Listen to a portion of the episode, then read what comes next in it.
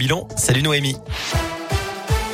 Salut Cyril, salut à tous. Le point sur le trafic d'abord, Jacques, pour l'instant la circulation est assez fluide sur les routes de la région, pas de grosses difficultés à vous signaler.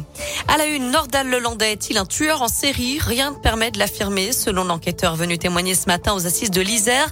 On suit avec notre journaliste Léa Duperin la quatrième journée du procès de Nordahl Lelandais, accusé, on le rappelle, du meurtre de la petite Maëlys et d'agression sexuelle sur deux de ses petites cousines.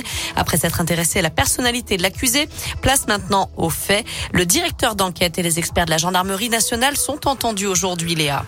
Oui, c'est d'abord le directeur d'enquête qui est revenu sur le déroulement très précis des faits ce soir d'août deux mille dix-sept à Pont-de-Beauvoisin. deux heures quarante-cinq du matin, c'est l'heure à laquelle disparaît Maëlys, enlevée dans la voiture de Nordahl Lelandais.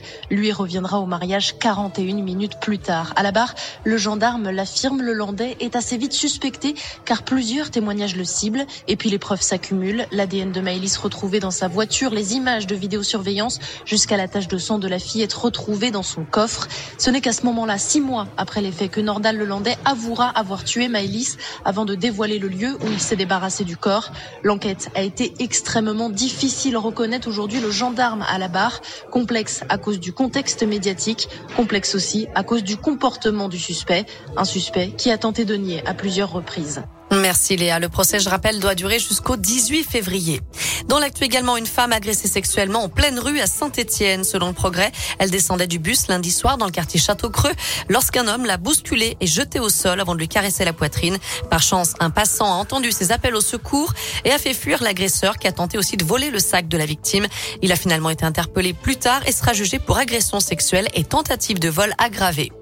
Elle avait perçu quatre-vingt mille euros de prime pour son départ à la retraite. L'ex-directrice du Conseil d'architecture, d'urbanisme et de l'environnement de Lens a été condamnée par la justice cette semaine. Sa prime versée en deux mille douze deux mille treize n'avait pas été validée par le conseil d'administration de cet organisme, financé aux trois quarts par l'argent public. La justice l'a donc condamnée à trois mois de prison avec sursis et trente mille euros d'amende, d'après le Progrès. Les stations de sport d'hiver ont le sourire. Elles ont enregistré une forte hausse des réservations pour les quatre semaines de vacances d'hiver qui commencent demain soir pour la zone B. Elles prévoient un taux d'occupation de quatre-vingt-deux pour cent contre moins de quatre-vingts pour cent sur la même période avant la crise sanitaire. Un mot de rugby et une mauvaise nouvelle pour le Clermontois Pécéli Yato, blessé au genou lors du match A S M Ulster. Le troisième ligne fidjien doit se faire opérer la semaine prochaine. Une intervention qui pourrait bien mettre un terme à sa saison. On termine avec un détour à Pékin où les Jeux Olympiques se poursuivent. La Française Perrine Lafont s'est qualifiée ce midi en ski de boss. La grande finale, ce sera dimanche. Et puis je rappelle que la cérémonie d'ouverture est prévue demain. Pour cet après-midi, la météo, bah écoutez, c'est une alternance de nuages et d'éclaircies. Et les températures grimpent quand même jusqu'à douze degrés dans la région. Bon après-midi.